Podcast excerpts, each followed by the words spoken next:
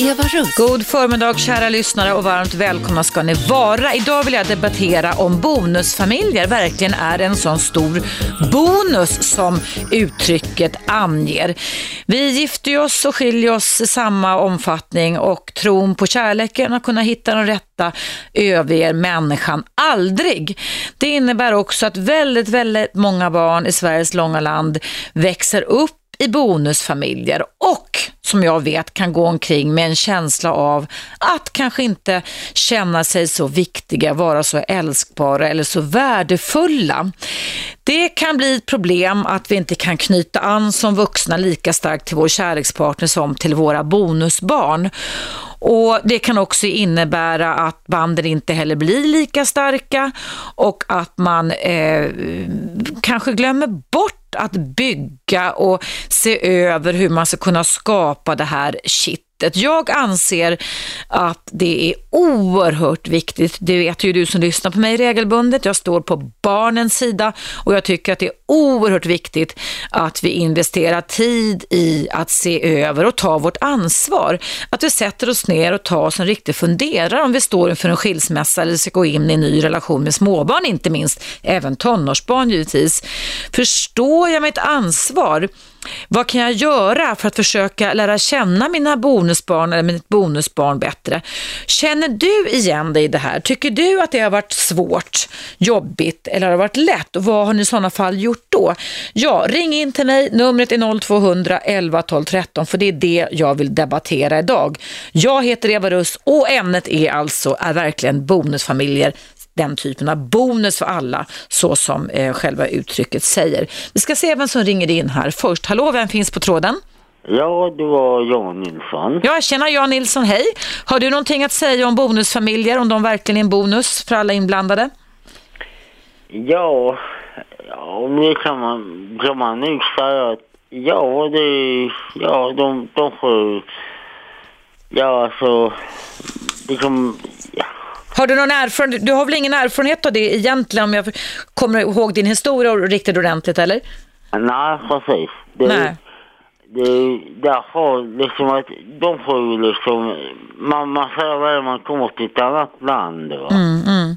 Nu, nu är det inte det riktigt jag pratar om, men du, eh, om du inte har några åsikter kring just det här ämnet idag så kanske du kan återkomma en annan gång i sådana ja, fall Jan. För jag vill ja. försöka hålla mig till ämnet idag nämligen. Jag håller mig till ämnet också. Mm. Vi, vi säger så, okej. Okay. Du, du har en trevlig helg och trevlig dag. Tack detsamma. Ha det jättebra. Hej då. Hej, hej, hej, hej, hej. Ja, hörni, det handlar alltså om eh, bonusfamiljer verkligen är en bonus. Det är ju nämligen så att när man eh, skiljer sig och har småbarn eller barn inblandade så sker det ju då en separationsprocess, eh, process, förlåt, där olika protester, olika slag och olika starka känslor, olika slag måste finnas med och bör finnas med och är med och kommer finnas kvar i, inom barnen beroende på individuella särdrag, individuella temperamentsdrag och så vidare som man har. När man väl då har gått igenom den här separationsprocessen som för alla människor är ganska svårt att separera för vi vill relatera och inte separera. Det ligger liksom i våran eh, biologi kan man säga. Så ska vi sen då när våra föräldrar blir kära i någon annan än våra mamma och pappa, då ska vi då som barn vara lika nöjda och lika glada som de är. Och det är ju inte alltid lika lätt för barnen att bli lika kära om du förstår mig rätt eller förälskade, vill ha dig hormon relationer och så vidare i mammas eller pappas nya partner. Eh, det här är ett gissel för många barnfamiljer, för många bonusfamiljer, att man också ska utveckla, eh, de vuxna ska utveckla känslor för barn som de inte har följt ifrån första början. Man har inte knutit an helt enkelt. Och det kan också vara problem för barnen som växer upp med en bonus, ny bonusförälder som kanske i boet bidrar till att ha egna barn med sig, alltså biologiska barn, kan leda till en känsla av utanförskap såvida man inte sätter, ner, sätter av tid till att försöka jobba med teambuilding, jobba med att verkligen känna varandra. Det är ett problem det här också idag när vi då har den möjligheten ska jag väl säga att vi har delad vårdnad så innebär det ju också ibland att tiden är för knapp, att vi hinner ju inte med att lära känna varandras barn och sätta av den här första viktiga tiden till, som man kan kalla det för, som man gör till exempel i arbetssammanhang, teambuilding. Det är ju någonting man gör på en arbetsplats så pratar man ju oftast om att man först har en introduktionsfas, lite cocktailpartynivå på ungefär tre månader, allting är solsken och allting är jättetrevligt. Men sen måste arbetsgivaren själv sätta in alla resurser under de kommande tre till sex månaderna. Man beräknar ungefär nio månader till att man är inne i jobbet om man säger så på en ny arbetsplats. Och då måste man Eh, optimera möjligheter för att den nyanställda medarbetaren ska kunna knyta an och kunna komma in i arbetsuppgiften och även de som är på arbetsplatsen ska kunna vilja knyta an till den nya medarbetaren. Och det här är en process som alla ledare som i alla fall har gått ledarskapsbildningar eller är intresserade av människor och hur människor fungerar ska känna till, bör känna till eller har gått träning för att kunna känna till. Och jag vill då hävda att det här är faktiskt samma skeenden som sker när vi eh, går in i nya bonusfamiljkonstellationer. För att det som oftast ges tid till det är ju att när barnen då kanske då är borta hos de föräldrar som är nyförälskade varandra så kan man givetvis göra så att vi har inga barn en vecka och sen har vi bo allas barn veckan därpå. Då får man ju också den här exklusiviteten som nyförälskat kärlekspar att slippa ungarna. Men då sammanföser man också mina barn och dina ungar eh, samma vecka och tror någonstans kanske, eller förutsätter att detta ska bli one happy family. Och eh, min tes kring detta och min erfarenhet och mina tankar kring detta är att nej, så lätt är det faktiskt inte. Man måste faktiskt nästan tillämpa samma typ av kunskaper som man då får göra på många arbetsplatser när man har nyanlända medarbetare, att sätta av tid till att optimera möjligheter för teambuildingprocessen så att de nyanlända bonusbarnen får känna sig värdefulla, älskbara, viktiga som några som är viktiga och inte motsatsen till några som är oviktiga. En annan aspekt av det här med vad bonusfamilj är en bonus är givetvis också då att vad som händer när den nya bonusfamiljen inte kan fungera längre. Eh, hur gör man som vuxen då när man då har börjat eller levt eller knutit an till bonusbarnen? Hur många av er är det som förstår vikten och vitsen av att Eh, man faktiskt har byggt upp en relation som för barnet i varierande grad kan vara väldigt viktig och värdefull att ha med sig livet ut. Själv eh, har jag faktiskt varit med om, och jag vill inte svartmåla någon person på något sätt, men jag har varit med om att när en skilsmässa när mina barn var små väl har skett så eh, var inte eh, mina barn, eller ett av mina barn så värdefullt för den eh, bonuspappan som kom in i relationen mer än att hans eget biologiska barn med mig var värdefullt. Så liksom försvann då de här åtagandena man hade när den bonuspappan hittade en annan kärlek och gick in i en annan bonusfamiljkonstellation. Att alltså banden blir försvagade och inte så viktiga som de kan vara mot våra biologiska barn. Vad väcker det här för känslor hos dig? Känner du igen dig i det här? Har du växt upp? Befinner du dig i en bonusfamilj just nu? Har du de här erfarenheterna? Och självklart är det så att det finns andra typer av erfarenheter med. Men jag anser att detta är en central del i våra liv när vi nu bryter upp så pass ofta som vi gör och skapar nya familjekonstellationer. Att hur får vi ihop det här bonus familjpusslet så att alla känner sig viktiga. Ring in till mig, numret är 0200 11 12 13 och du kan också göra precis som jag sa här i inledningen av mitt program, Eva Russ, mejla till mig. Mejladressen är evaradio1 snabelagmail.com. Nu är det dags för en liten paus till att lyssna på Radio 1, frekvensen 101,9. Ämnet handlar alltså om bonusfamiljer, verkligen är en bonus för alla inblandade. Vi hörs efter pausen som kommer här.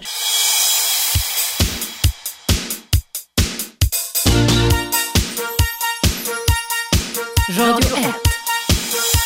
Eva Russ. Välkomna tillbaka. Idag vill jag diskutera med dig om bonusfamiljer verkligen är en sån fantastisk bonus för alla inblandade. Jag tänker inte minst på barn. Jag ska börja prata med Elisabeth som ringde in i pausen. Hallå Elisabeth! Hallå! Hej, berätta vad dagens ämne väcker för tankar hos dig.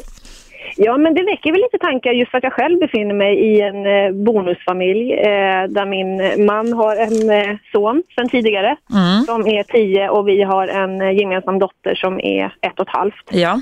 Eh, tanken hos mig är väl inte egentligen att det är något större bekymmer att eh, min mans son finns, Mm. om man säger så. Det kan ju vara en, liksom, en process att, att man ska liksom lära känna varandra och det har vi gjort sedan länge. Då. Hur gjorde ni då för att lära känna varandra Elisabeth lite kort?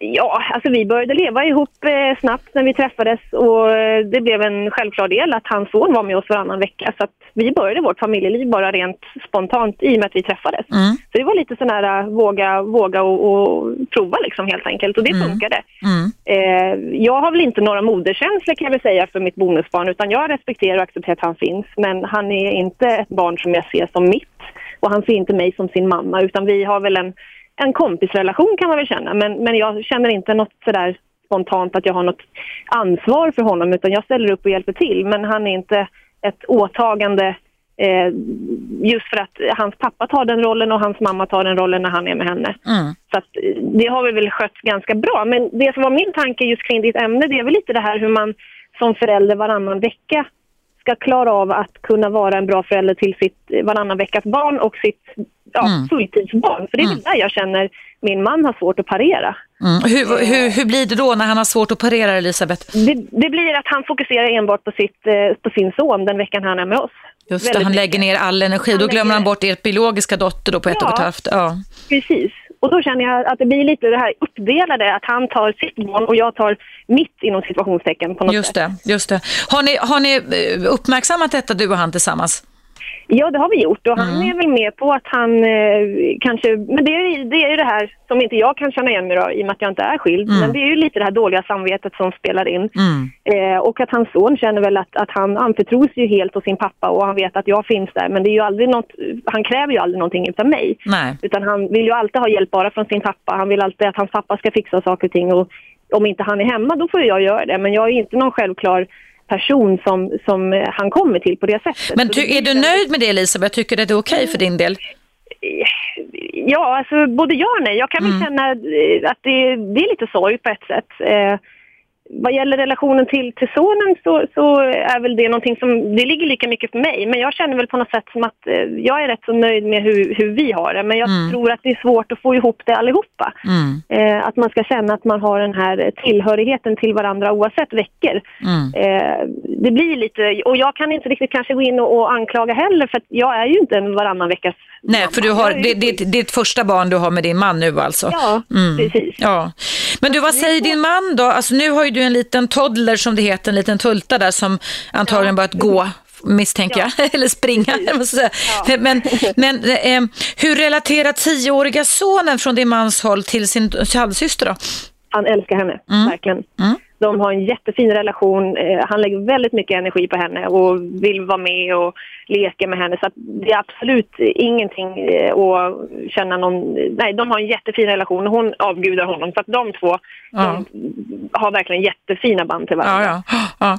Nej, för att vad, jag, vad jag tänker på Elisabeth bara det är att man, vad jag, alltså nu, nu bara pratar jag teoretiskt då, men alltså jag kan tycka i, i det du beskriver den här familje, bonusfamiljesituationen så um, skulle till exempel en förändring kunna vara att din man en dag, utan att ni säger det till tioåriga sonen, tog hand om lilla flickan på ett och ett halvt och lite mer och att du och pojken gjorde någonting tillsammans. Förstår du? Alltså att, att man liksom laborerar lite med rollerna man har där. Vad tror du om det?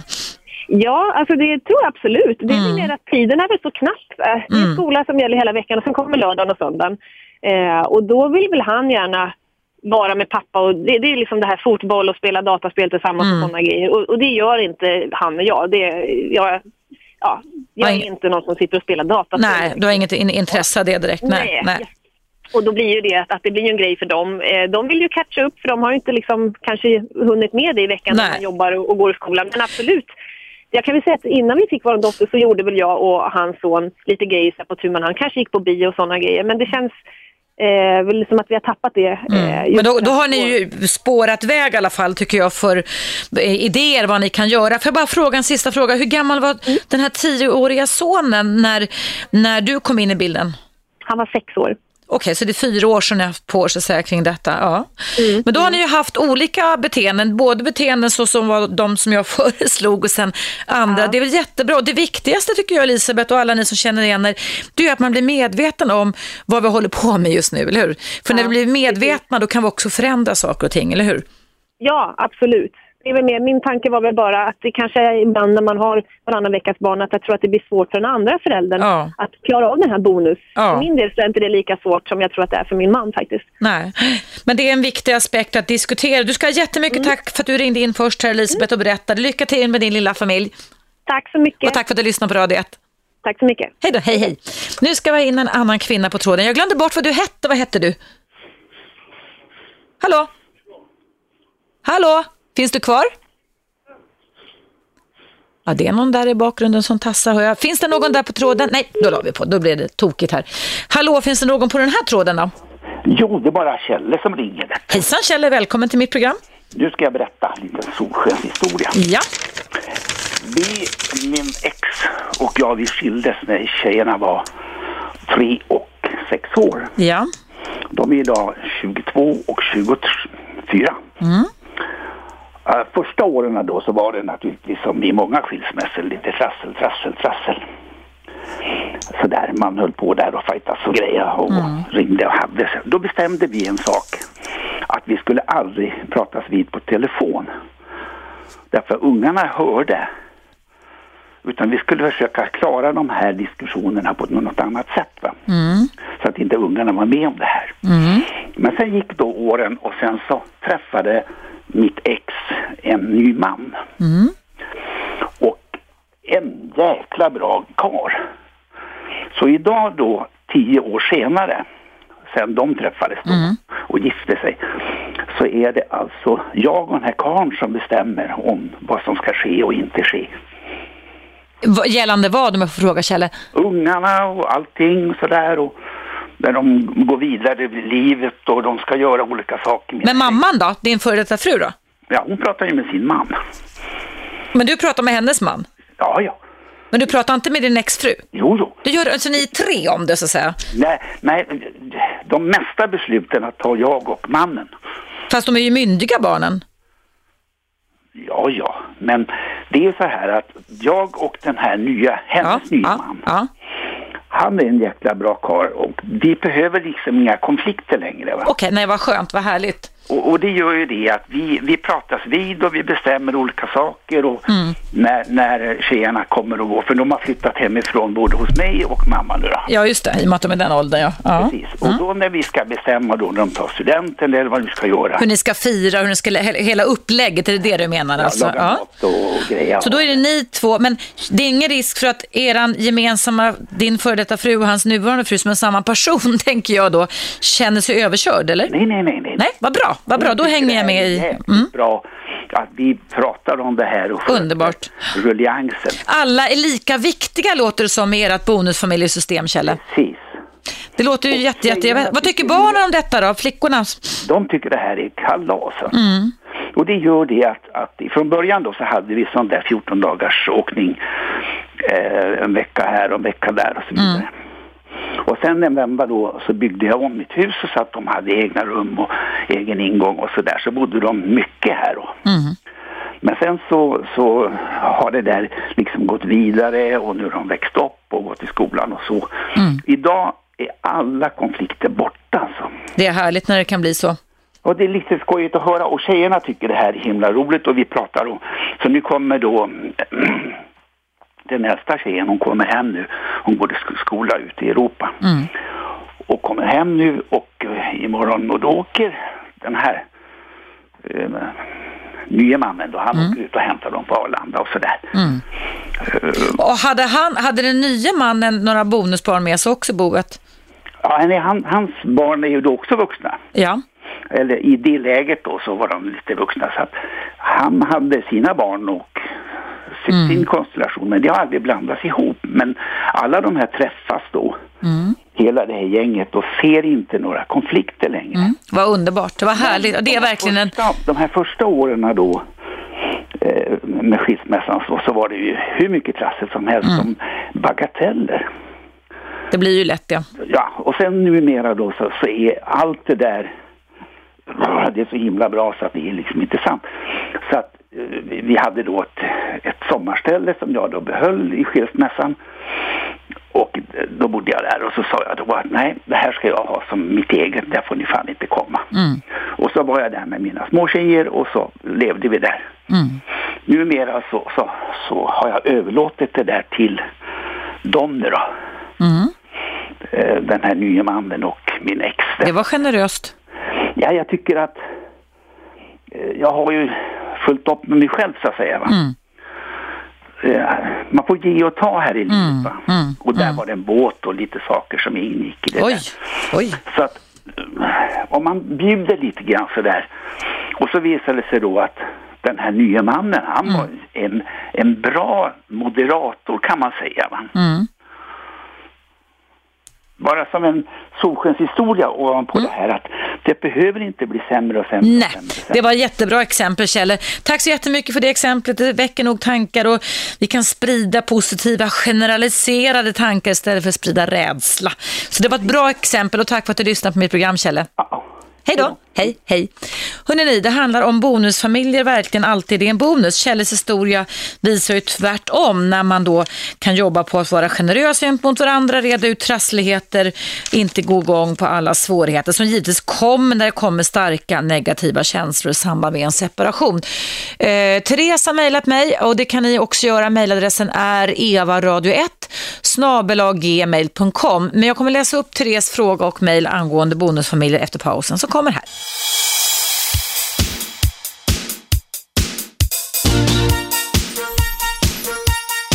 Radio 1.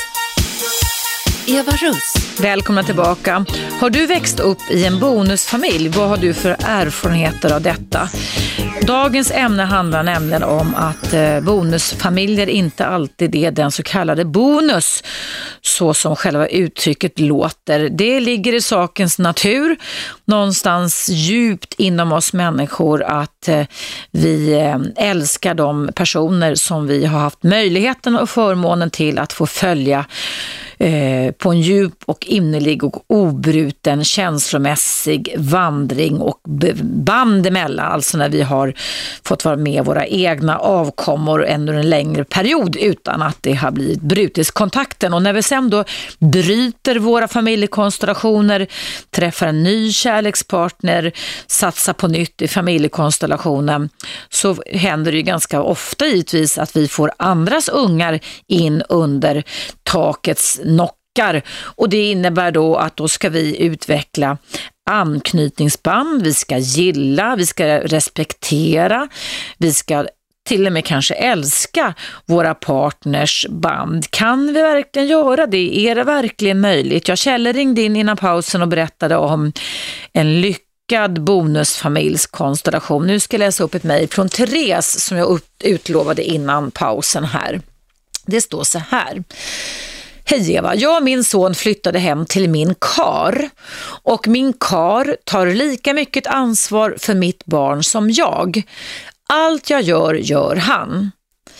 Vi fick en dotter tillsammans för fyra månader sedan och jag märker att min kar har ju starkare känslor för sitt biologiska barn, självklart. Men han kämpar hårt för att inte sätta min son åt sidan. Det jag bävar för är ju att min son ska komma och fråga någon dag varför älskar mm, min syster mer än mig? Vad ska jag svara då liksom? Mm. Therese, tack för ditt mejl. Det här är ju givetvis en fråga som man kan se på på lite olika sätt. Eh, en del av mig säger att vi inte ska eh, generalisera katastrofer. En annan sida hos mig säger att det är bra att vi är mentalt förberedda på vad som komma skall, för då har vi en inre beredskap för detta. Det jag vill eh, hylla er för, Therese, det är att ni är medvetna om det här, det sa jag också till Elisabeth som ringde in här, att så länge som vi är medvetna och ser vad som händer och inte blundar för verkligheten, då kan vi faktiskt åtgärda. Det är mycket, mycket värre om vi inte ser vad som händer och blundar och bara liksom sopar problemen under mattan. Och det är klart att när man då har blivit pappa, det låter som att din kar inte har något eget barn med sig i bonusfamiljen. Eh, och det är så pass färskt, det är en liten bebis på fyra månader, så är det klart att det är, det är naturens gång helt enkelt att han känner så. Men som du skriver så kämpar han hårt för att inte sätta din son åt sidan. Jag tänker då att om det nu utifall att skulle vara så att din son en vacker dag skulle ställa den frågan, då får du helt enkelt förklara. Jag brukar förklara för mina klienter att man ju genom årtusenden sedan vi fick skriftkonst och långt innan det också när vi kunde förmedla språk till varandra så har ju människan på i princip alla ställen runt om i världen och kontinenter förbryllats över, över och funderat över och försökt analysera över vad är kärlek? Och eh, både romare som greker, alltså antiken pratar jag om nu, har ju genom filosofernas inverkan inte minst funderat över om det inte är så att det finns flera olika sätt som vi människor kan älska varandra på. Vi har ju föräldrakärleken, vi har kärleken mellan barn och föräldrar, vi har eros, den här med sexuella förtecken, passionerade kärleken, vi har vänskapskärleken. Vi har kärleken vi kan känna till exempel i en bonusfamilj eller när en originalfamilj löses upp så kan en del av oss en del kanske känner hatkänslor och andra känslor men en del kan också känna en slags kompiskärlek eller ja, när det väl har lagt sig känslan som Kjelle beskrev här, att man tycker om varandra andra som vänner. Man kan ha en kamratkärlek och en kärleksrelation, en lång sådan, kan ju gå igenom en väldig massa olika kärleksstadier och känslor under ett helt långt relationsliv. Det är inte så att vi alltid kan vara sådär eros, sådär passionerade med varandra. Det är en myt, det är en romantisk föreställning eh, som vi har lärt oss. Vi kan ibland eh, vara ganska kalla för varandra, likgiltiga och sen så kan kärleken blomma upp igen. Och då tänker jag då på Therese som har mejlat in till mig att man kan väl beskriva då det att, att ehm, pappa då, eller din styrpappa, han älskar dig precis lika mycket men, lite, men på sitt sätt eftersom han inte var med dig när du föddes. Men han tycker om det och man tycker om folk på lite olika sätt. Men som sagt, det där tål ju att tänka på. Jag, jag känner mig inte riktigt säker på om mitt råd var sådär hundraprocentigt bra just nu. Um, uh, jag tror att risken kanske är lite, men det kan ju ändå finnas där givetvis att din lilla pojke, jag vet ju inte hur gammal han är då, skulle kunna fråga om detta. Och, och jag tycker just framförallt att du säger att han, ursäkta mig, oj, jag börjar bli förkyld, att han, din man kämpar hårt för att inte sätta din son åt sidan, är väl det bästa ni kan göra. Men man kan alltså beskriva att kärleken och kärleksuttrycken kan ha olika sidor och olika sätt. Och att det kan faktiskt vara så att ibland så kan vi älska varandra på olika sätt och det finns inget fel eller rätt med det. Och det var värst. Jag börjar verkligen tydligen bli förkyld här nu också. Jag har varit Förra veckan kom jag hem från 30 graders värme och nu var det, stod det på min iPhone i morse, jag håller med Kim Kärn för 25 minusgrader. Det är alltså 55 graders skillnad om det nu skulle stämma så det kanske inte är ett dugg underligt om jag börjar nysa här. Jag ber om ursäkt för det. Men hörni, eh, jag hoppas Therese att du kan tycka att du har fått råd kring detta, annars får du höra av dig igen. Och mejladressen som Therese mejlar in till mig det är alltså Eva radio1 snabelagmail.com ehm, jag hade ett annat mejl här också. Vi ska se om vi hittar det här. Eh, det handlade om, eh, i och för sig inte bonusfamiljer, men det handlade om anknytning till barn. Vi kan ju ta upp det här innan reklampausen. Det var från Tilda. Eh, och det står så här vill bara ställa en, eh, en fråga.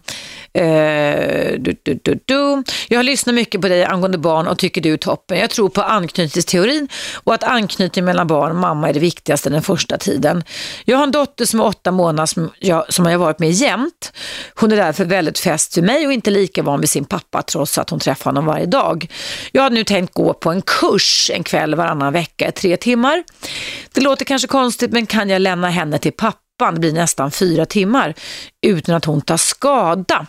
Idag så var det första tillfället och det gick bra men sen när jag kom hem var hon ledsen.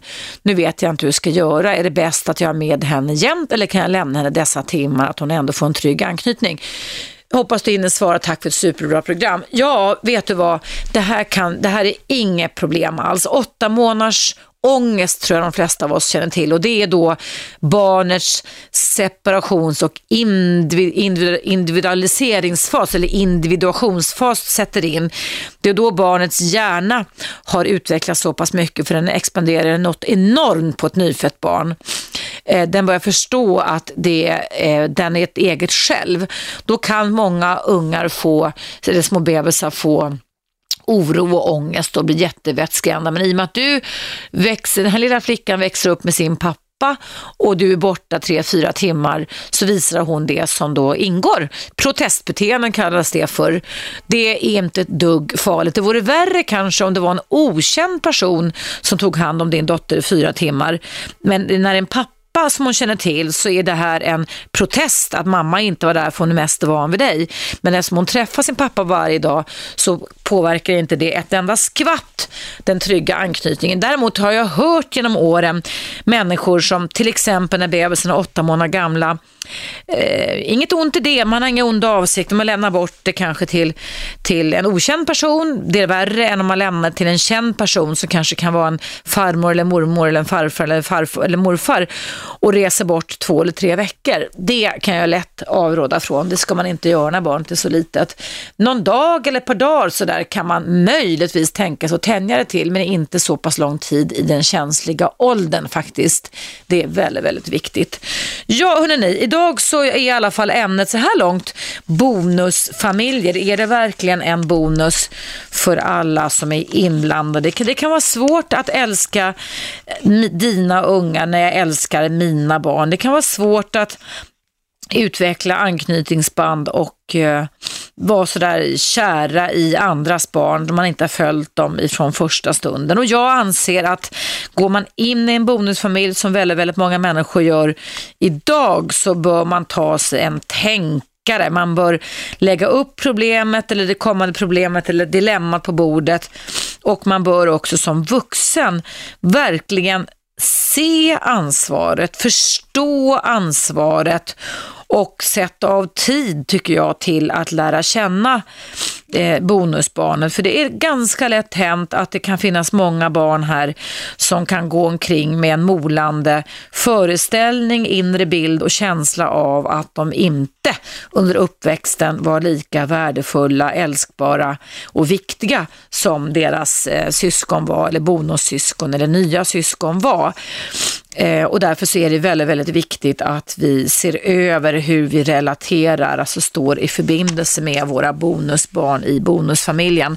Det är väl nog så viktigt att avsätta tid till att eh, prata om det här, eh, utvärdera hur det går.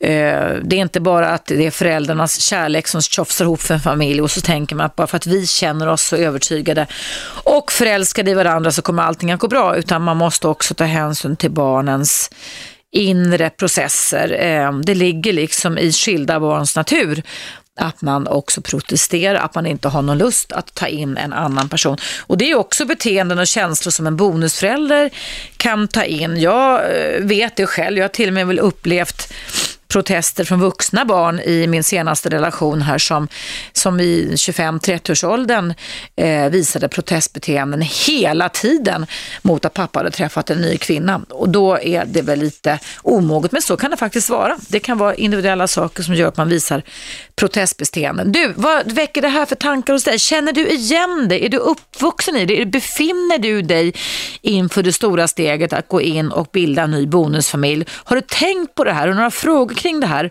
Ring in till mig, det är dags för en paus här på Radio 1. Jag heter Eva Rust, frekvensen 101,9 och numret, nog så viktigt om du vill ringa in till mig och berätta eller diskutera detta ämne om bonusfamilj idag är 0200 11 12 13. Vi hörs efter pausen som kommer här.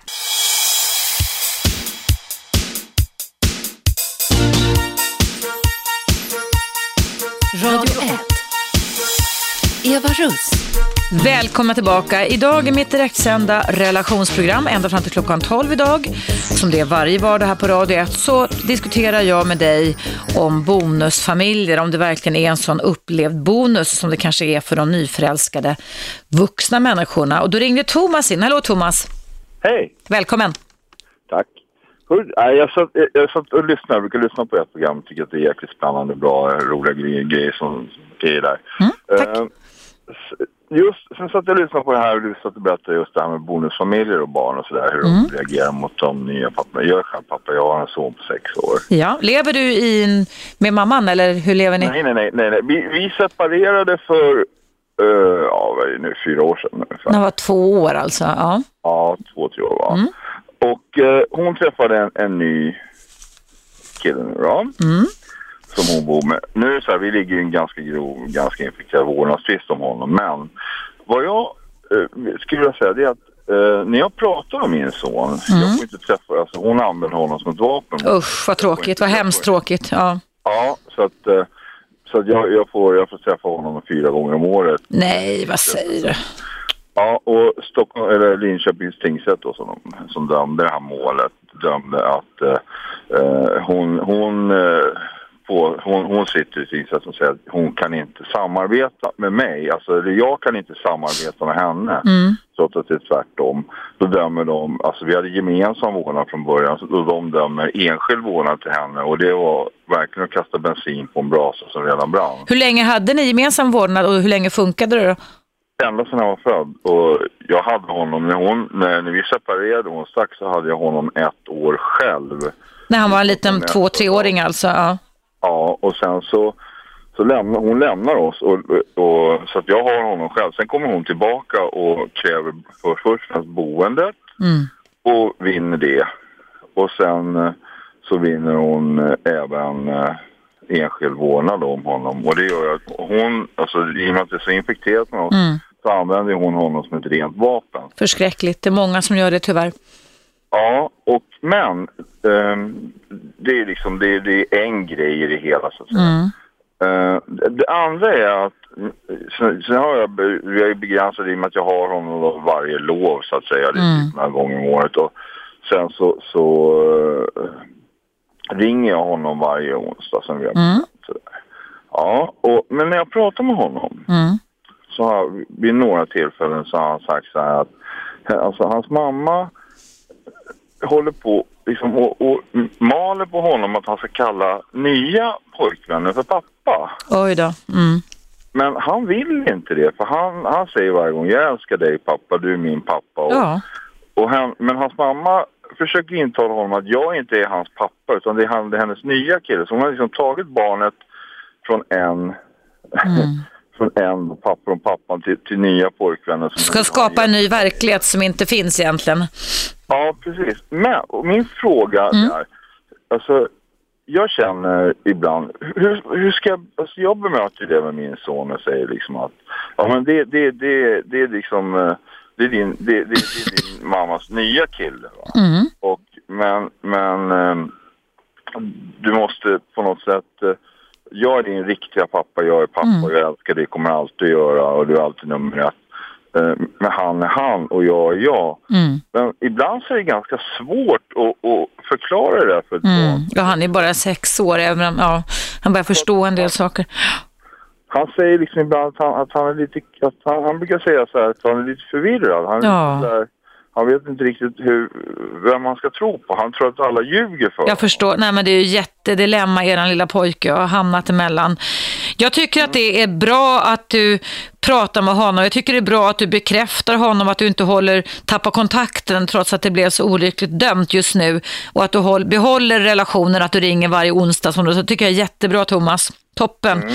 Sen det, fortsätt med det. Och sen tycker jag också att du kan, ska verkligen stå på dig. Inte snacka illa om hans styvfar eller bonuspappa. Men, för det, det, ska vi inte göra, även om man kan ha massa starka känslor kring det och kring ditt ex agerande. Men mm stå på dig och tala om det att jag är din pappa, jag är din biologiska pappa och eh, jag är din pappa och, och det, det, där kan du till och med säga att jag tycker inte att det är så bra. Du behöver inte sätta honom i en jättestor konflikt men du kan ändå säga att jag tycker inte att det är så bra att mamma vill att du ska kalla honom för pappa för jag är din pappa. Jag, jag, kommer alltid vara din pappa, även fast inte vi ses så ofta. Va? Men det är jätte, det, det knyter sig min mage på samma sätt som jag kan känna att det knyter sig din lilla pojkes mage när han utsätts för den här pressen. Det är förskräckligt helt enkelt. Mm. Och, men alltså min, min själva, alltså, ja, nu har jag dragit stora mm. delar av det hela, mm. men min alltså, specifika fråga är att han växer ju hela tiden. Mm. Alltså hur blir ett barn alltså, så, från 6 år upp till 12-13 år, mm. då kommer de ju upp i en, i någon, då har de ju fått en, en ny mognad, alltså mm. de kommer upp i, i, en annan fas i livet med trotsålder och, och de, blir, de blir ungdomar mm. och, och hur reagerar däremellan? Vad, vad är reaktionen hos barn? Mm. Ja, barn är ju, eh, människobarn är ju beroende av den som föder dem om man säger så. Så att väldigt många barn som utsätts för den här typen av manipulation, för det kallar jag manipulation, det är inget annat ord än det Thomas, de eh, eh, får ibland gå omkring med undertryckta känslor av frustration, ilska, aggressioner för att de blir förhindrade. Just det att ungefär att man, man, man vill i en viss riktning men någon håller fast med, förstår du? Alltså det, man, man kan bli skitfrustrerad över detta. Och det det kan leda till att man får olika typer av beteendemässiga utbrott av olika slag, antingen då eller senare. Det kan också innebära, ska jag berätta för dig Thomas och ni som känner igen er, att barnen inte sen när de kan välja själva eller i alla fall kan påverka bättre än från 12-årsåldern vill vara kvar hos den vårdnadshavare som har gjort på det här sättet. Det kan vändas mot den personen som försöker styra och ställa manipulera barn. Jag säger inte, man kan inte säga det är så i ert fall, va? men jag vill bara säga jag har sett så många fall med människor som håller på på det här sättet att man alltså i princip vänder den manipulerande föräldern ryggen sen när man har chans att kunna styra över sitt eget liv. Mm. Om det är någon tröst på något sätt. Men, men mm. det är förskräckligt. Föräldrar som manipulerar sina barn borde egentligen fråntas vårdnaden tycker jag. Mm. Det kan ju sluta så också, för jag antar att du strider fortfarande, Thomas, eller? Ja, vi har varit sex gånger i tingsrätt. Ja. Har det hänt någonting mer till din fördel då? Nej, utan eh, det är ju, det är ju liksom som tingsrätterna, de dömer en gång och sen så, så kräver de en massa ny bevisning och sen mm. så, då, då vill de ju ha... Eh, det verkar som att de framkallar en sorts smutskastning mellan två föräldrar istället för att se att det står ett litet barn mm. emellan. Men men hur, kan de, hur kan de döma så när du har, när mamman sticker när barnet är en liten tvååring eller vad det var du sa och sen var hon borta helt ett år då eller? Ja, hon var borta helt ett år. Det är ju jätteallvarligt va? Och sen ska hon komma tillbaka och ta hela vårdnaden istället. Mm. Bara det är ju, är ju och har varit traumatiserande för ert barn. Mm, jag vet. Och det, det, alltså hela, hela, hela målet, uh, alltså det, det, finns, alltså det, det, det finns mer mm. bakom det här mm. som, som, uh, som man kanske inte vill ta i radio, men det, det, det, det, det eller också ska du ta det i radio för att alltså, det kanske är bra att folk som lyssnar, vi är en radiokanal som växer stadigt och ständigt ökar lyssnarsiffrorna så att folk kan, av olika kompetens kan reagera och, och lägga sig i kanske. Det är som en åsiktsradio. Ja, alltså till att börja med så, så det var, jag, jag ville ju skilja mig från henne på grund av att hon hade tre stycken självmordsförsök hemma i huset på grund av att hon var psykiskt sjuk. Mm. Och eh, hon vinner. Och grejen var att vi, vi, det, man, man genomgår ju sådana muntliga förberedelser mm. innan en huvudförhandling så att säga. Mm, ja, just det. Och de två första muntliga förberedelserna, då var det riktiga domare som satt eh, med oss i de här. Och då vart jag till de boendet båda gångerna. Sen kom vi till en huvudförhandling. Då sitter det en och kanske en 35-årig kvinna som var tingsfiskal. Ja. Och hon dömde ju tvärt emot vad sina, så att säga, vad de, de andra domarna dömde. Ja. Men jag tycker, jag tycker att det är så konstigt hur... hur eh, jag, tycker överhuvudtaget inte att tingsrätter ska lägga sig i sånt här vad det gäller vårdnadstvister för att de dömer svart eller vitt och de, de bryr sig oftast inte hur, hur eh, det ser ut. De har väldigt lite kunskaper om psykologi också skulle jag vilja säga. Ja, de har det. Och, då, då sitter, och, då, och vad jag tycker är så hemskt då, det är att en, en kvinna då kan sitta och säga eh, att mannen inte kan samarbeta och, och så dömer de, det det de har dömt enskild vårdnad till henne det är på grund av att hon har sagt att vi inte kan samarbeta. Ja. Det är det enda. Ja. Och det tycker jag är, är jag tycker det är hemskt. Ja. Alltså, det var som en kalldusch. Jag, jag tycker att man ska få döma så i, i Har du någonting, vi måste ta en liten paus nu Thomas, men har du någon bra advokat kring detta eller ska du byta advokat? För det kan man ju faktiskt också göra om man inte är nöjd med den hjälp man får, när man känner att det blir orättvist. Jag, jag, har, jag har en bra advokat som har tagit över allt det här. Och, Familjerättsinriktad då hoppas jag.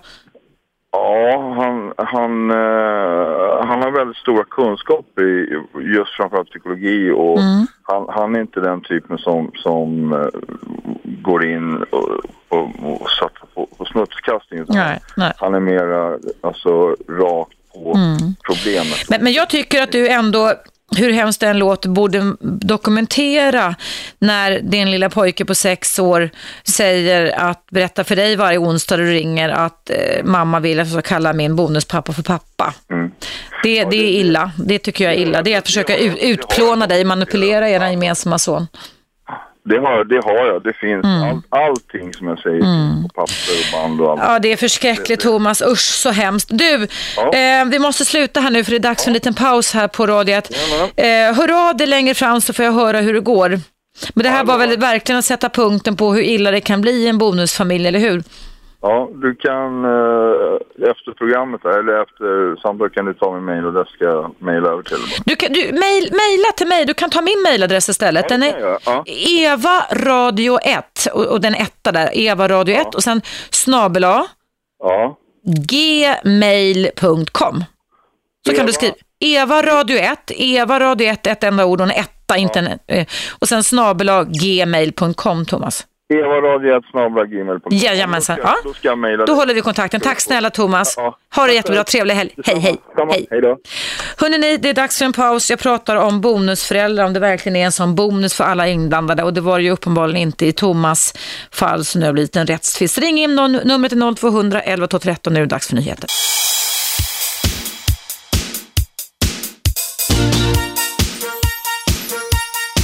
Radio 1. Eva Russ. Välkomna tillbaka. Idag debatterar jag och belyser och diskuterar om bonusfamiljer verkligen är en sån fantastisk bonus. Alltid för alla inblandade. Och då vaknade Marcus till. Hallå Marcus! Ja, hejsan. Nej, jag skojar bara. Du vaknade inte till, men jag, jag, jag fick till det lite där. Du, berättar vad du, du berättade lite pausen för mig här vad du upplevt ur bonusfamiljsynpunkt. Ja, precis. Eh, Jag träffade ju... Min mamma träffade en ny man då när jag började högstadiet där mina föräldrar precis hade skilt sig. Mm. Eh, Jag var väl 14 år ungefär. Eh, Och sen så, ja, det var väl som vanligt när ens mamma träffade en ny man när man precis har skilt sig. Att man tyckte väl inte så bra om honom från början där. Mm. Eh, Men ja, det vart väl bättre och bättre och de flyttade ihop till slut och ja, allting vart väl bara väldigt bra tyckte jag. Mm. Eh, det, men ja, min pappa då så, och mamma de hade ju inte så väldigt bra kontakt då utan ja, han var väl ensam då till en början och sådär. Eh, sen så, ja, allting fortsatte väldigt bra. Mamma var tillsammans med honom och han själv då hade väldigt dålig kontakt till sina egna barn Mm. eh, vid det här tillfället. Men det vart liksom, han återupptog sin kontakt med sina barn på grund av att ja, han hade träffat min mamma och fått lite mer ordning i sitt liv. Och, ja, Mm. De gifte sig och allting. Så vi vart ju som en liten familj där allihopa. Hur blev din relation till din bonuspappa då, Marcus? Den vart väldigt bra faktiskt. Eh, det vart väl som en riktig pappa. Jag har ju en egen pappa såklart men, men eh, jag hade en lika bra relation till honom som jag hade till... Vad, vad, vad gjorde din bonuspappa för specifika beteenden som gjorde att ni kom så nära varandra? Tycker du? Kan du minnas det nu? Att han engagerade sig väldigt mycket i oss liksom, och att han alltid fanns där likväl som pappa. Liksom. Mm. Att, ja, han var av som- tid till er helt enkelt och visade intresse. väldigt mycket intresse och var alltid väldigt snäll och liksom skjutsade till skolan. Och vi var ju väldigt snälla mot honom också, så, såklart. Mm. Eh, det var en väldigt bra relation där, tycker Mm. jag. Eh, sen hade jag däremot en pappa då, som träffade också en, en kvinna. Och där Mm. var det ju åt, åt andra hållet. Det funkade inte alls. Eh, Hon hade också barn och det funkade inte alls istället. Nej. Hur Eh, löste men- sig det då? Eller hur påverkade det dig och dina syskon? det påverkade mig och mina syskon väldigt mycket för att vi fick ju väldigt dålig kontakt där till våran pappa då, under tiden han var med den här kvinnan. Eh, och vi var, kände oss inte alls välkomna Mm. överhuvudtaget i, i den familjen på något sätt. Och liksom, ja, jag vet inte, min, min pappa han förstod inte riktigt det där men Mm. ja, det, det slutade mellan dem till slut så det tog slut. Och så Men det här skedde under din tonårsperiod då eller? det var en tonårsperiod så det var väl en väldigt jobbig period Mm. just på pappas sida men på mammas sida var det lite mer struktur och lite... Mm. Hur, det ser, hur ser livet ut idag? Får jag fråga hur gammal är du idag, Marcus? Eh, nu är jag 25 år Mm. är flyttat från min ja, stad, jag är upp, uppvuxen uppe i Hudiksvall. jag. Mm. Eh, bor nu i Stockholm. Då. Eh, ja, och nu eh, dessvärre så avled min, min styvfar då för några år sedan. Oj då. Eh, Mm. Så det var ju väldigt tråkigt. Mm. tråkigt. Man hade som en pappa väldigt många år. Och, Mm. Men du kallade honom inte för pappa i alla fall, eller? nej, det gjorde jag inte. Utan, ja, han, han var väl bonuspappa. Hur, hur tog din, din biologiska pappa det att du hade så bra kontakt med din bonuspappa? Jag tror faktiskt att han tyckte det var ganska roligt att Ja, vi fick en bra Bra, kontakt. så det var, fanns en generositet där, även fast hans nya fru inte var lika generös mot er, om man säger så. Ja, precis. Det var lite som, eh, det var någon man som ringde in här tidigare som pratade om att han hade kontakten med sin nya fru, eller si- sitt ex nya man. Mm. Eh, Det var väl lite så där också att min, min pappa och den här eh, mammas nya man då hade, de hade lite kontakt medan mamma och pappa knappt pratade alls. Ja. Utan var, var det någonting så gick det ofta via de två istället. Ja. Men idag då, lever din pappa i en ny relation efter att den första kraschade med din nya bonusmamma som inte funkade?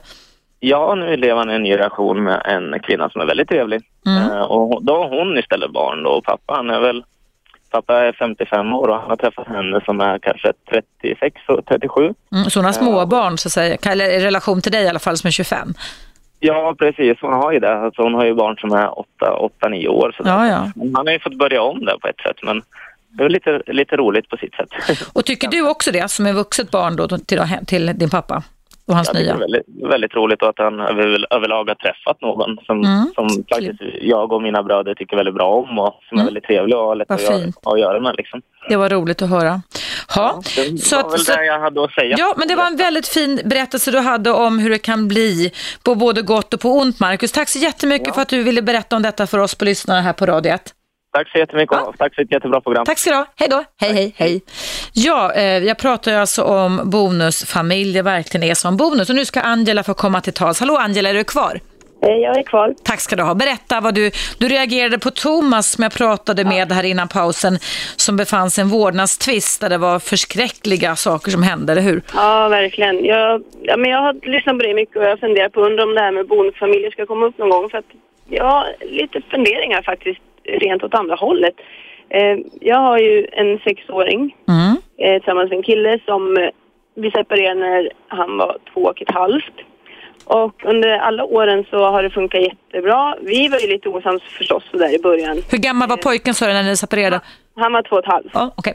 Eh, och ja, men du vet, det kan vara en separation, det är mycket diskussioner fram och tillbaka och anklaganden Mm. hit och dit. Men eh, med tiden så har allt sånt där gett sig. Jag har träffat en annan kille och har nu också en tvååring med honom. Mm. Så vi lever i en så kallad bonusfamilj. Men ehm, det jag har tänkt på nu på sista tiden det är att vår relation, eller min relation med mitt ex Mm. Kan jag ibland känna är för bra. Är det för bra, sa du? Nej, men alltså, det låter helt konstigt men Mm. vi, ehm, vi kan samarbeta jättebra. Vi har bra diskussioner kring våran pojke. Vi vill såklart hans bästa hela tiden. Har ni delad vårdnad eller gemensam vårdnad om Ja. sexåringen också? Ja, det har vi. Mm. Han bor varannan vecka hos mig och varannan vecka hos eh, mitt ex då. Och har ditt ex, en, eh, alltså pojkens pappa, en ny person eller en ny partner Nej. också? Nej? Han lever själv. Mm. han lever själv. Eh, och eh, nej, men, när eh, min son är hemma hos mitt ex så, alltså vi hörs på telefonen, han ringer och ibland ringer han och vill bjuda över Mm. mig och min kille och, och eh, hans lilla syster då. Ja. Och vill att vi ska komma och fika och han vill komma över och hälsa på hos oss och så. Och vi, det är självklart att det får han ju. Ja. Eh, men det jag reagerar på då, det är varje gång vi ska skiljas åt. Mm. Nu vi ska åka hem eller han känner att nu kommer vi snart åka eller nu ska jag snart åka hem med pappa igen. Så börjar han ju protestera och Ja. beter sig illa och blir arg och sur och tvär och Mm. vill inte säga hej då och kasta grejer. Ja, men bara bete sig allmänt kaxigt. Och då känner jag så här, det är så himla vettigt att vi träffas på det sättet då. ja, det har inte med det att göra. Jag skulle vilja... att han ska känna att, han, Ja. att det blir så här, hans dåliga beteende gör att nu måste vi åka hem.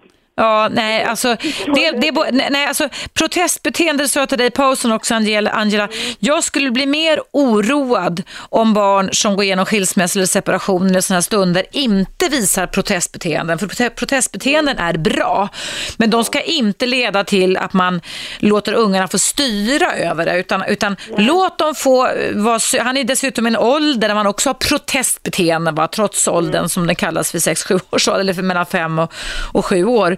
Så jag tycker att det är bara att som man säger, ja, vi ser att du är arg men nu är det så här. Ni håller strukturen. Jag tycker att det låter som i den bästa av alla världar lite. Men det är klart det kan kännas någon form kanske av, som er lilla pojke känner, lite avundsjuka. Att mamma åker härifrån med min lilla syster och jag är kvar hos pappa. Men det betyder ju inte på något vis att han far illa. Det låter ju verkligen inte så, eller hur? Nej, för det är det man har funderat över. Mm, en annan sak som jag tänker på också, det är att alltså jag vet ju hur jag saknar honom när han är borta. Ja, det är klart, ja. pappa. Och jag tänker så här, han kan vara ledsen ibland där på kvällarna och ringa och jag saknar mamma och så. Mm. Alltså den känslan som jag känner att sakna, den får ju han känna hela tiden. Ja, och vad ja. gör det med honom? Liksom, Ja, framtiden? det är det många barn får växa upp med. Men jag tycker att ni, som ni beskriver det, du Angela och ditt ex och din nya man, ni löser det på ett jättefint sätt. Att ni liksom har nästan bildat ett nytt familjesystem tillsammans. Och, och det här kan nog komma att gå över. Det låter som att det var en trygg, om man nu kan kalla så, trygg separation, ett tryggt hanterande. Ni ska ha all eloge för att ni gjort på det här sättet. Och jag tror inte, nu kan inte jag sia, var ingen spåtant, men alltså att du behöver vara så orolig, utan det ligger också i ålderns natur hos er sexåring att det är på det sättet. Vad det däremot kan göra, det är också att prata med din pojke om det här när han är hos dig och din nya partner och lilla syster. Konfirmera, bekräfta istället, och säger inte att du inte gör det, men om det är någon annan som lyssnar nu, så kan man säga, jag förstår att man bekräftar, tar emot, för det är det som är anknytning, att man tar emot och inte nonchalerar det som sker inne i ungarnas känslovärld, så att säga. Va? Det är Vi är viktigt. väldigt, väldigt noggranna med det där. Att han får liksom uttrycka sig om man bekräftar. Jag förstår att du Ja, det är vill jättebra. du ringa och alltså, han får ringa när han vill. Och, Det är jättebra. Är, det är mycket, mycket bra. Fortsätt med det ska du se, så kommer ni få höra att ni fått ett bra eh, föräldrakvitto när han har växt upp och blivit en stor, stark karl i ena lilla pojke. du Angela, tack så jätte, jätte, jättemycket för att du ringde in. Tack för att du lyssnade på Radio 1. Hej så tack länge. för att jag fick ventilera. Tack, tack. Hej. Tack. Hej, hej. Ja, jag måste avbryta dig lite snabbt. Där. Vi måste ha en reklampaus och lyssna på Radio 1. Jag heter Eva Russ och ämnet det handlar om bonusfamiljer.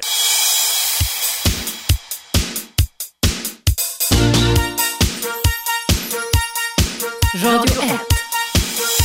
Eva Russ. Välkomna tillbaka. Jag är här på Radio 1. Idag i mitt rättssända relationsprogram så pratar jag om bonusfamiljer och om det verkligen alltid är så att det är en bonus för alla inblandade, inte minst för barnen. Och vad kan man göra för att kunna underlätta så att det blir mer bonus? Och då ringde Peter lägligt in. Hej Peter! Hej! Berätta, du befinner dig just nu i att skapa en bonusfamilj, eller hur? Ja, precis. Det är rätt eh, nytt det här. Men vi har ju varit tillsammans länge men inte funnit egentligen. Det blir ju så när man ska flytta från två ändar utav staden och Mm. enas kring en plats. Mm. vi har ju känt varandra rätt länge nu. Och, jag Och vad menar du med länge ungefär? Så mellan tummen och pekfinger, Peter, hur länge? Ja, det är väl, ja, det är väl femte året nu då. Nu har vi Fem år i alla fall. Så att ungarna, era respektive ungar, ni hade två ungar var, var det inte så, som var i tonårs, Ja. mellan 12 och 19 år gamla. De känner till er så att säga ganska väl. Ja. Ja, exakt. Ja. Mm. Det har inte blivit att vi har varit en familj. Det har ju varit sån här veckovis boende. Eh, hon har i och för sig sina barn alltid och jag har mina varannan vecka. ja. Eh, och nu så har vi då flyttat ihop. Mm. Och eh, jag har medvetet hållit en, en låg profil då eh, kan man väl säga gällande eh, barnuppfostran. Jag har ju min syn på det hela och hon kanske har en annan syn på det. Vet du det eller någonting du antar bara? Eh, ja, alltså utifrån det jag kan tycka att det finns vissa brister egentligen, eller vad man ska kalla det för. Eh, och eh, som eh, jag kan bli ganska provocerad av att om man är 15 år då måste man veta när man ska klippa naglarna. Liksom. Mm, mm. Så det, det finns skillnader där som kan vara viktiga att eh, försöka hitta någon lösning kring, ja. Ja, och eh, som till exempel, eh, det är möjligt att jag har fel, vad vet jag, men jag kan tycka att är man 15 år behöver man inte ha nattlampa tänd. Mm. Du vet i och för sig inte vad de har, har det hänt någonting kan man kan ju, när en 15-åring måste ha nattlampan tänd? Nej, nej, nej, nej, nej, absolut inte. Utan det är väl mer än att det har varit så under hela hans uppväxt. Nu har ju han eh, vuxit upp tillsammans med sin mamma för hans pappa har i princip varit borta ur bilden Mm. Ja, i hela hans liv. Så han har ju bara vuxit upp då med sin, med Okej. sin mamma. Ja, ja, ja. Men nu ska ni bo under samma tak och då har din partner två barn med sig och då ser du redan nu, precis som det är väldigt viktigt att föra upp då Peter, att ni har olika syn på det här. De, eh, bor ni nu tillsammans eller? Ja, Ja, precis. okej. Vi, vi har flyttat ihop och, och det här, de här grejerna jag vet inte riktigt hur, man, hur och i vilken utsträckning man kan gå fram och, och i Mm. vilken ände man ska liksom ta tag i det här. Ja. För mig kanske det är, jag förde det här med nattlampa på tal och- då var det liksom att det var inget konstigt alls. Det var jättemånga som minsann hade det i den åldern. Och, Ja, ja. och jag är inte så säker på att det är så. Nej. Utan, eh, Frå, frågan är det vad... egentligen bara av omtanke. Ja, Jag precis. vill inte att nästa gång han ska åka på skolresa så måste en kille ha lampan. Ja, du tänker så, är ja. som, Ja. vad är det med han? Ja. Eh, jag, jag tänker så här att, att, nu säger jag inte att du har gjort det Peter, men att istället för att, för, jag säger inte att du har förbjudit, men istället för att förbjuda så kan man ju utforska. Alltså vi kan ersätta det ordet med att utforska och ta reda lite på vad är det som gör att den här 15-åringen har lampan på? Har du kunnat sätta dig in i det? Nej, nej, Hans själ eller hans känslor kring det liksom? Nej, alltså när jag får det på tal Mm. så är det, då har det, har inte varit, det har inte handlat om något förbud utan jag har bara liksom frågat varför. Ja just det, och vad fick du för svar då? Nej, egentligen bara för att det är trevligt och mysigt. Mm. Ja. Eh, ja, och vi- visst det är ju ett svar men jag kanske kan tycka Mm. att man måste kanske trycka på lite som Mm. förälder också att säga att ja men det här visst det är jättemysigt och trevligt. Men, ja. Eh, men du, vad säger hans mamma? Vad säger hans mamma som du har flyttat ihop med nu då? 15-åringens mamma Eh, angående ja, detta? Ja, nej men de, de tycker att ja, men det är väl ingen big grej att ha lampan tänd på natten. Nej, det är ingen big grej Mm. egentligen så. Mm, mm. Eh, och jag vet inte vad som är rätt och fel, Okej. om det finns något som är rätt och fel Ja. heller. Är Jag, jag, jag tänker så här Peter, om jag får coacha dig lite, då tänker jag så här att till att börja med när man pratar om teambuilding så är det viktigt att man går lite långsamt fram. Man måste bygga en trygg plattform innan man kan börja jobba med förändringar. Så funkar psykologin ofta. Så. Och om man går för snabbt fram så kan det bli tvärtom, rikoschetter tillbaka på något sätt. Jag tror att det är viktigt, du vet inte hur länge ni har bott ihop Peter? Nej, ja, det, var väl sen, eh, ja, sen i, i våras här någon gång. Men grejen är den att eh, när, eftersom hon alltid hade sina barn Jämt ja. sina ja. barn jämt. Ja. När, när jag inte hade mina så bodde ju jag där. Ja, just jag det. var ju typ Ja. varannan veckas boende hemma hos dem. Jag förstår. Mm. Under, i alla de här åren. Ja, ja. Mm. Så jag har ju lärt känna dem bra. Det, det, det här är, det är ingen stor grej. Vi har en väl fungerande familj. Men det är just det här som kanske Mm. gnager i mig lite grann. Och, och jag vet inte hur, hur jag ska tackla Mm. det egentligen. Eller Nej, alltså, jag, jag- jag- försöka jag- blunda för. Ja, alltså vad jag tycker, nej, alltså jag tycker att det kan ju finnas andra saker också förutom det här med nattlampan som kan vara olika syn som du själv uttryckte eller hur? Och jag tror att det kan vara viktigt att kanske både göra klart för dig vad är det som du skulle vilja förändra eller påverka eller som du stör dig på och se, fundera lite över hur mycket har med dig att göra, hur mycket har med din roll att göra och hur mycket har med ungarna att göra. Och ibland kan man ju, du vet nästan som när man rekryterar folk, lägga eh, problemen i olika högar. Liksom säga, det här kan jag vänta med att åtgärda, det här brinner jag för att åtgärda och det här kan jag ta på sikt. Men det, det tar jag snart, men inte nu. Alltså man kan göra vikt berätta problematiken lite kring det här. Va? Och då tänker jag att det kanske det kan vara värt att både dryfta detta mandat, tänker jag, med din partner som du lever ihop med. Men man kan också med en 15-åring, som är ganska vuxna barn, ha teambuilding. Man kan säga så här, nu, vi, nu, vi relaterar till varandra på ett sätt när vi bodde under de här fem åren när mamma och jag lärde känna varandra då och när jag bodde hos er, var inneboende hos er. Men nu har vi ett gemensamt hem och då vill jag att vi kanske en gång i veckan, varannan vecka har ett, det kanske låter töntigt, men jag, jag säger så, teammöte, teambuildingmöte, där även ungarna får komma till tals och där de kanske också kan ha synpunkter på din roll också, eller hur? Mm. Så att man kan känna att man ger och tar. Och då tänker jag att om man skapar en form för det så kan man säga att vi måste ta upp saker som stör oss lite irriterar. För det är inte så jäkla lätt att vi bara, det var en helt annan sak, helt andra premisser när jag var eran gäst så att säga. Men, men nu ska vi bo ihop här och hur skulle vi kunna göra? Och då ska ungarna också få komma med lite synpunkter. Och sen kan det vara så att alla saker kan man inte lösa på en gång. Men att man i alla fall kan flagga för dem. Va? Att man skulle kunna Ja. tänka så här, man skulle kunna tänka så här. Vad tror du om det Peter? Jo, då, men det, det låter som, en, eh, som en, en väg att gå. Alltså, det låter som vi har gigantiska problem. Jag hörde Nej, nej, nej, stackars, eh, Thomas. Ja visst, ja, ja visst. Nej men alla, även alla, små, alla bäckar små blir en stor å Peter och det här är viktiga saker som jag tycker dyker upp. Jag levde ju i en bonusfamilj för många, många år sedan där, där ett av barnen, eh, som inte var mitt barn, hade väldigt då gro, grova viktproblem. Och, och det ledde då till att mina barn som inte hade viktproblem, att vi fick ta bort fredagsmys och allting sånt där som mina barn såg fram emot eftersom vi då av hänsyn till det här andra barnet då inte fick ägna oss åt det. Men sen blev det ju väldigt, väldigt konstigt när jag sen kom på det här bonusbarnet och hans pappa att de bakom ryggen på oss hade eget lördagsmys när de gick på stan där som mina barn inte fick vara med på. Det är ju en typisk grej va, som man var tvungen att ta upp, eller hur? Ja, exakt. Det var ju kanske inte så begåvat. Nej, men alltså det, och det, det utmanar ju vår relation extremt mycket, liksom, att det var olika regler för olika barn. Va?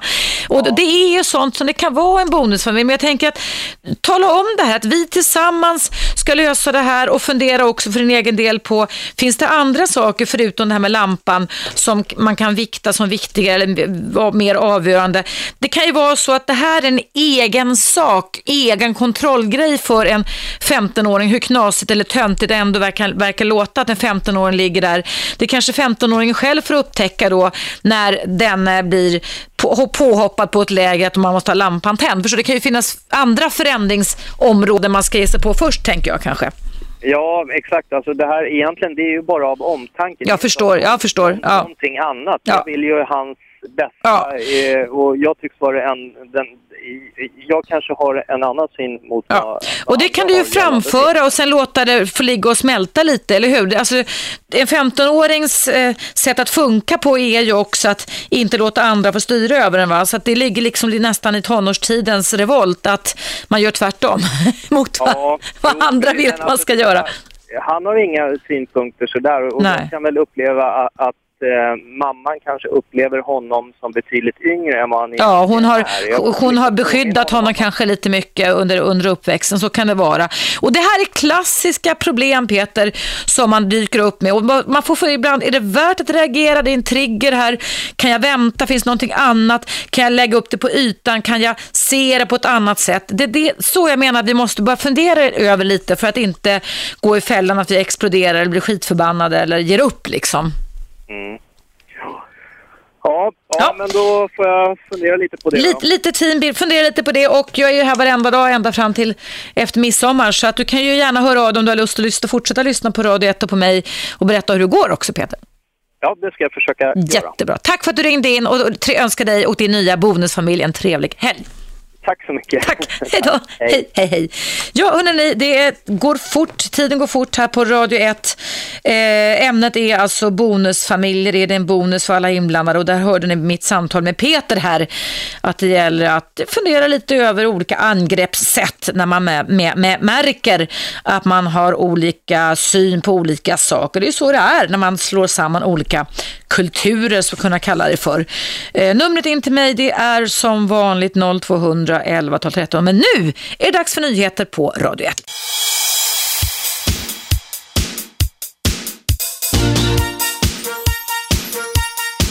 Radio 1. Eva Russ. Välkommen tillbaka. Jag pratar idag om bonusfamilj, om det verkligen är en sån bonus för alla inblandade. Och då ringde Lena in. Hallå Lena! Ja, hej. Välkommen! Tack. Vad väcker dagens ämne för tankar och känslor hos dig? Eh, jag tänker ju då i första hand på barnen eh, med tanke på att jag själv har blivit eh, uppväxt i en eh, bonusfamilj. Mm. Att, man, att huvudtanken, vikten, borde ligga på just barnen. Mm. Är barnen förändringsbenägna? Kan barnen ta till sig den nya? Eh, och så vidare. Hur man ska lösa konflikter som kan bli i den nya relationen och bonusbarnen sinsemellan. Mm. Vad har du för egna erfarenheter av detta? Jag antar att det du säger nu kommer utifrån bra eller dåliga. Hur, vad, vad kan jag gissa det handlar om? Eh, det är så att jag eh, blev eh, bonusbarn eh, genom att min far gifte om sig. Ja. Hur gammal var du då, Lena? Då var jag eh, 17-18 någonstans där. Och det är en ganska kä- känslig ålder också. Eh, Ja, lite så. Eh, jag blev eh, bo- bonusbarn tillsammans med två killar som ju jag inte var van uppväxt med.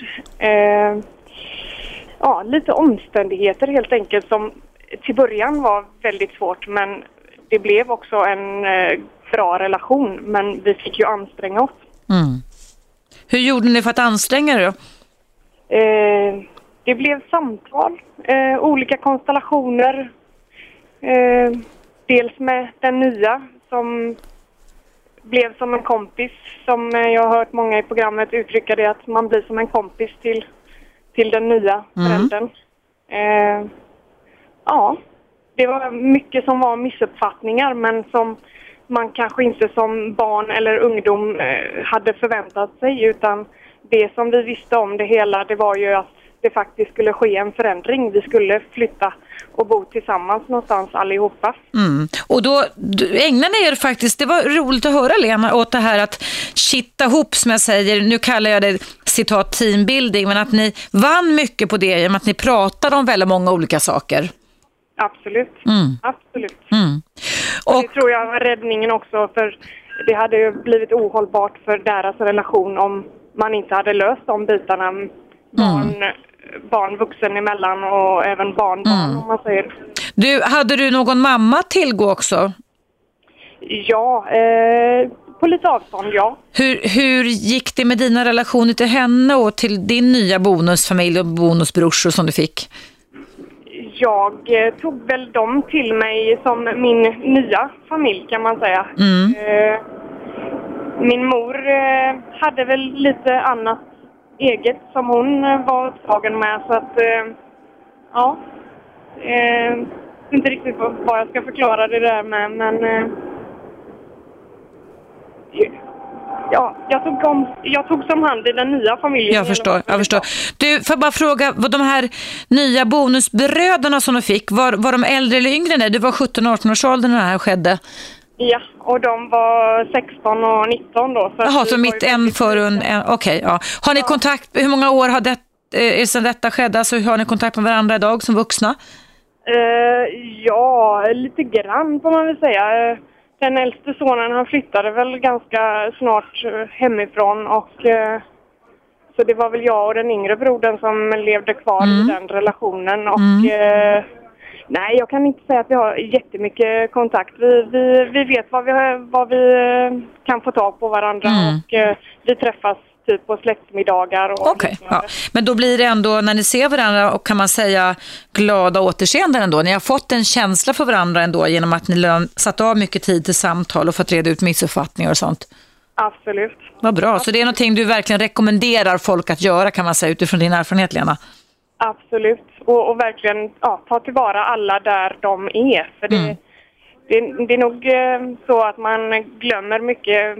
Man tänker föräldrarna, de är upptagna i sin relation lite grann. Eh, om man har en förälder med ett barn så, Mm. så blir ju deras relation påverkad som något annat samtal eh, var uppe i radion på alltså, man behöver se alla Mm, i relationen. Och det är det därför jag tar upp ämnet också Lena och du sätter verkligen ord på spiken kan man säga eh, där, därför att det är ju det som man lätt kan glömma bort och det är väldigt, väldigt viktigt. Men sen är ju också en viktig grej, men det kanske inte har drabbat dig, men jag tänker när bonusfamiljen inte skulle hålla och man separerar på vilket sätt, vad du tänker man kring de band man redan etablerat till de barnen som inte är ens egna barn? Mm. Det är nog Det är också en intressant eh, vinkel. Mm, det, är det är må, många barn som blir av med sina bonusföräldrar och som får gå igenom många separationer. Och det är sorgliga, många, många sorgliga situationer är övertygad som uppstår. Du Lena, tack så jättemycket för att du ringde in och berättade detta och tack för att du lyssnade på mig på Radio 1. Tack så mycket. Får önska dig en trevlig helg. Hej då! Ja, tack detsamma. Hej. Hej hej! Ja, jag hinner med ett samtal till innan pausen. Hallå, vem finns på tråden? Hej, Marcus heter jag. Hej Markus, välkommen till mitt program. Vad väcker dagens ämne för tankar hos dig? Eh, massa tankar, massa känslor. Eh, och jag blir som förra gången jag ringde till dig, fantastiskt upprörd även nu. Eh, det är ju faktiskt så här, vi, vi lever i en, en tid idag när vi har här kräver väldigt mycket rättigheter, att vi ska ha rätt att välja mycket frihet och allting. Och Naturligtvis ska det vara så, men som du brukar säga i dina... Eh, vänta, jag ska bara parkera bilen här. Så.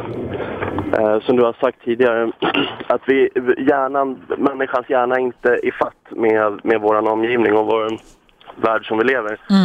Eh, vi tycker att vi ska ha rätt att skaffa barn och, och eh, byta partner sen när vi inte är nöjda. Men, men som Lena var inne på alldeles nyss, vi måste tänka på barnen. Man kan inte bete sig som en tok och dra ner byxorna och skaffa barn hur som helst. Man måste tänka sig för. För man, det blir fruktansvärda konsekvenser. I Har du själv upplevt det Markus? Jag har det, det och det hörs kanske. Ja, det hörs. Ja, det hörs. Kan, du, kan du stanna kvar över reklampausen och berätta om du har parkerat bilen klart vad du varit med om? Ja, Så att vi kan få en liten varningstriangel angående det här med bonusfamiljer och lyckan också. Mm. Okej, då hörs vi alldeles strax igen. Ta ett djupt andetag och parkera bilen så hörs vi alldeles strax, Marcus. Mm. Okej, bra. Hej. Hej.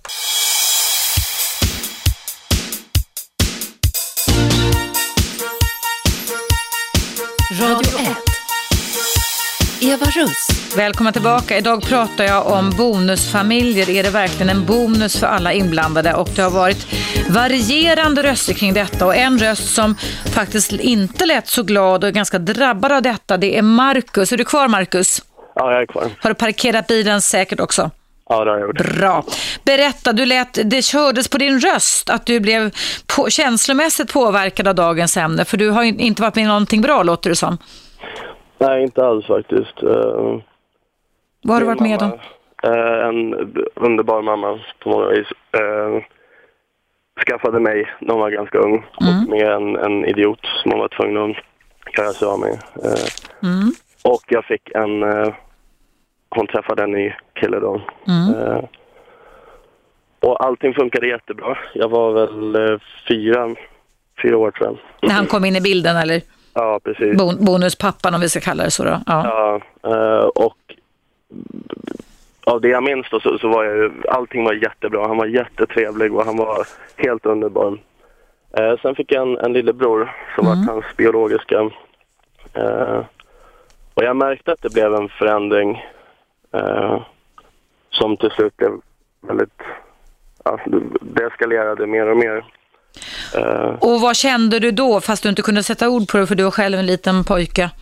Ja, jag- minns hur jag funderade, för jag förstod inte varför. Jag förstod inte vad som var fel och vad, ifall jag hade gjort någonting och ifall...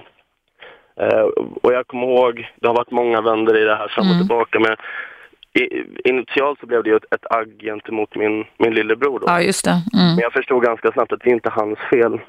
Eh, Så din bonuspappa förändrade sitt sätt att vara på, känna och bete sig mot dig när han själv blev pappa till ett barn? Ja, och det, det blev, han gjorde väldigt tydliga skillnader. Av, att- alltså, det, det blev som sagt värre och värre med, med tiden. Mm. Eh, och fortfarande så har ju frågan varit var, varför på något sätt. Vad har jag gjort för fel? Mm. Och jag vet, jag, medan jag sitter och väntar på att få i kö här så har jag försökt, alltså när man har rabblat det själv, så, så har jag kommit fram till att jag även idag, jag är 28 år idag. Mm.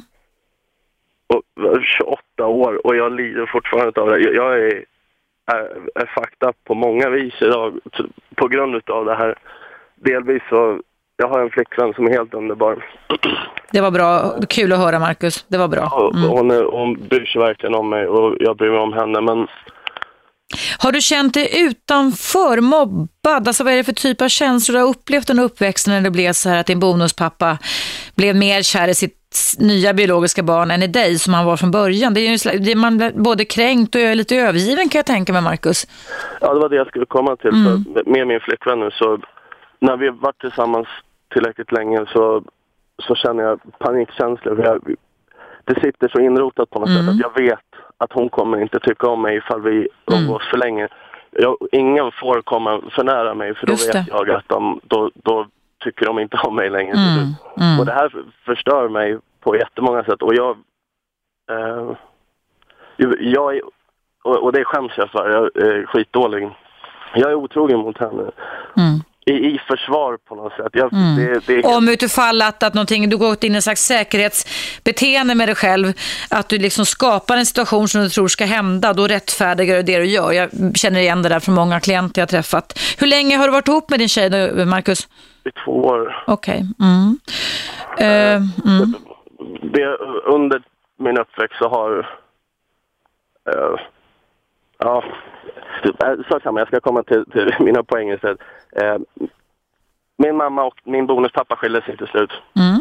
Eh, och han skaffade en ny Mm. tjej. Eh, och det gav jättekonsekvenser på min lillebror sen. Eh, och han är väldigt förstörd idag. Han var 17 när han skaffade en ny tjej och när pappa skaffade en ny tjej. Och den nya tjejen är väldigt dominant och, och sätter alltså, praktexempel på till exempel, jag tror det var Peter som ringde och sa det med lampan och Ja, just det. Alltså, Mm. sätt, kom in och sätter regler. Mm, Nu behövde mm. inte Daniel ha, ha eh, lampan tänd. Men och, och, det, det gick så långt så att han till och med var tvungen att betala hyra hemma fast in, han Oj inte ens har ett jobb. Så han blev utsparkad därifrån mer eller mindre. Mm. Eh, Och, och, och så, att, så din pappa hade inte förmågan heller att riktigt kunna både skydda och avgränsa och ta i försvar, låter det som.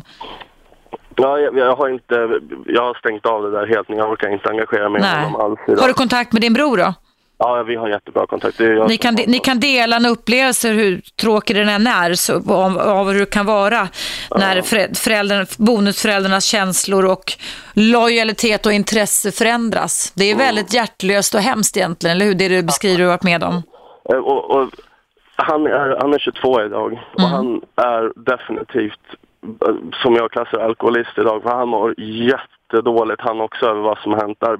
Bilden av hans pappa gick i kras, att han är en hjälte som ställer upp för honom och så blev han kastad i skiten sen. Och det, han är helt förstörd över det fortfarande än idag. Oj då, oj då. Får han någon hjälp då, terapeutisk hjälp eller så? Ja, ja det får han. Får du det då? Jag, har haft, jag står faktiskt i kö till det för jag, jag vet att jag måste börja ta tag i det här på ett sätt. För jag, Ja, jag och, och vet du vad, det där, det där du gör, det, det är precis som du säger Markus, att man inristar olika rädslospår som leder till att man kan nästan med automatik, eller per automatik, dra igång dumma beteenden fast man inte menar egentligen. Va?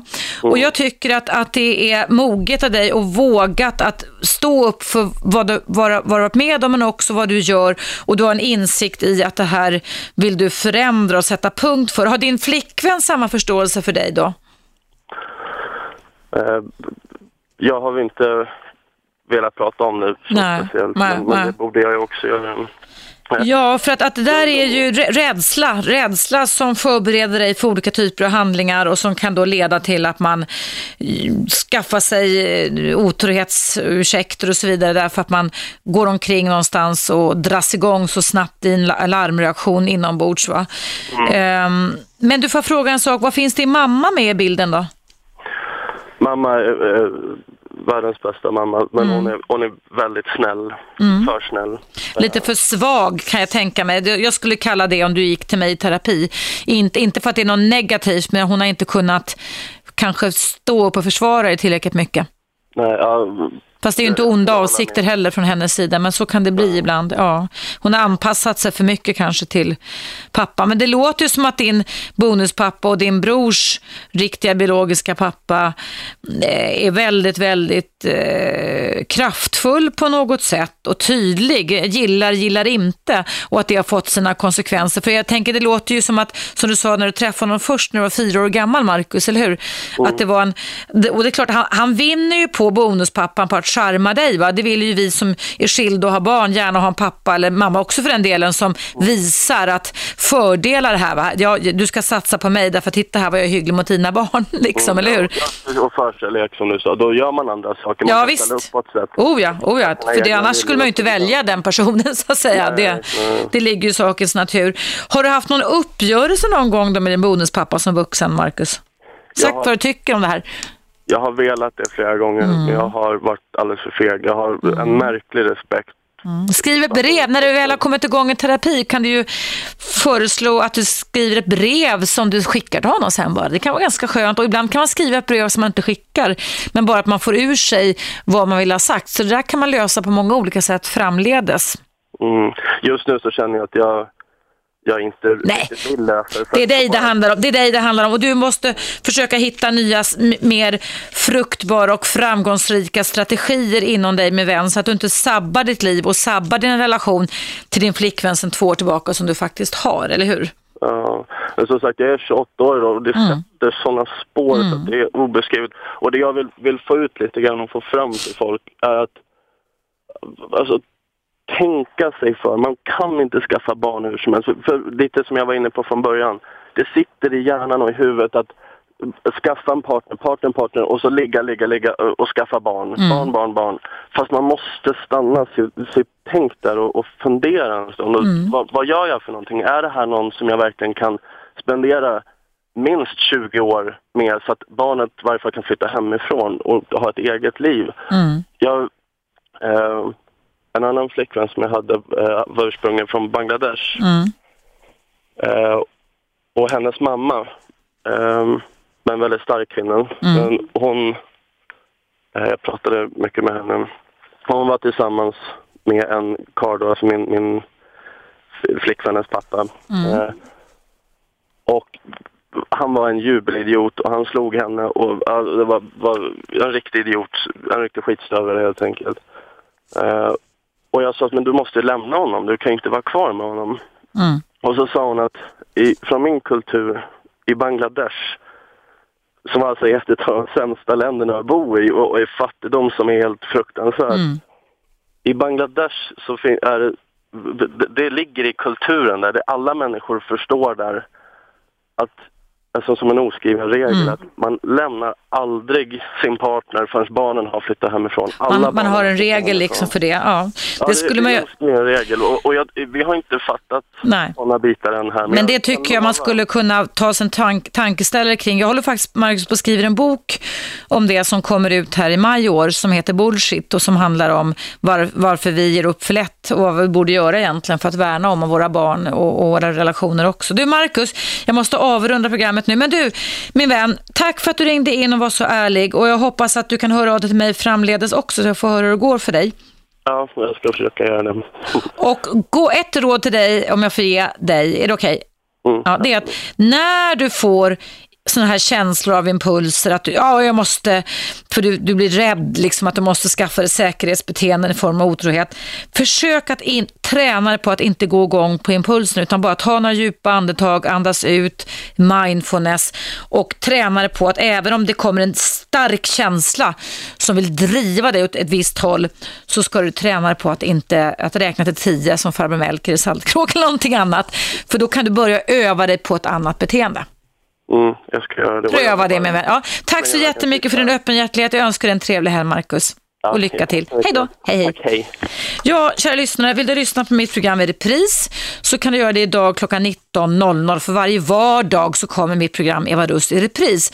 Det har alltså handlat idag om bonusföräldrar, eller säga, bonusfamiljer verkligen är så upplevs som bonus. Då hörde ni Marcus intyga att det var verkligen inte var någon bonus för honom att växa upp med en bonuspappa som, ja, gjorde skillnad på mitt och ditt barn.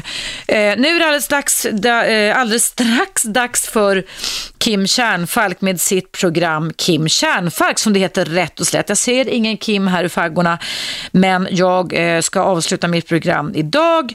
Jag tackar alla er som har mejlat mig och som har ringt in till mig och hoppas givetvis på återhörande ja, nästa vecka igen önskar en riktigt bra helg så får vi verkligen hoppas, tycker jag i alla fall personligen, att den här iskylan ger med sig något. Det är ju knappt så att man kan ta sig hem ifrån studion just nu tycker jag det är så himla brr, kallt vad det är. Hörrni, ni, en jättekram till alla er som också hjälper till att göra det här programmet så bra som det bara är. Vi hörs på måndag igen. Hej då! 101,9 Radio 1 Sveriges nya pratradio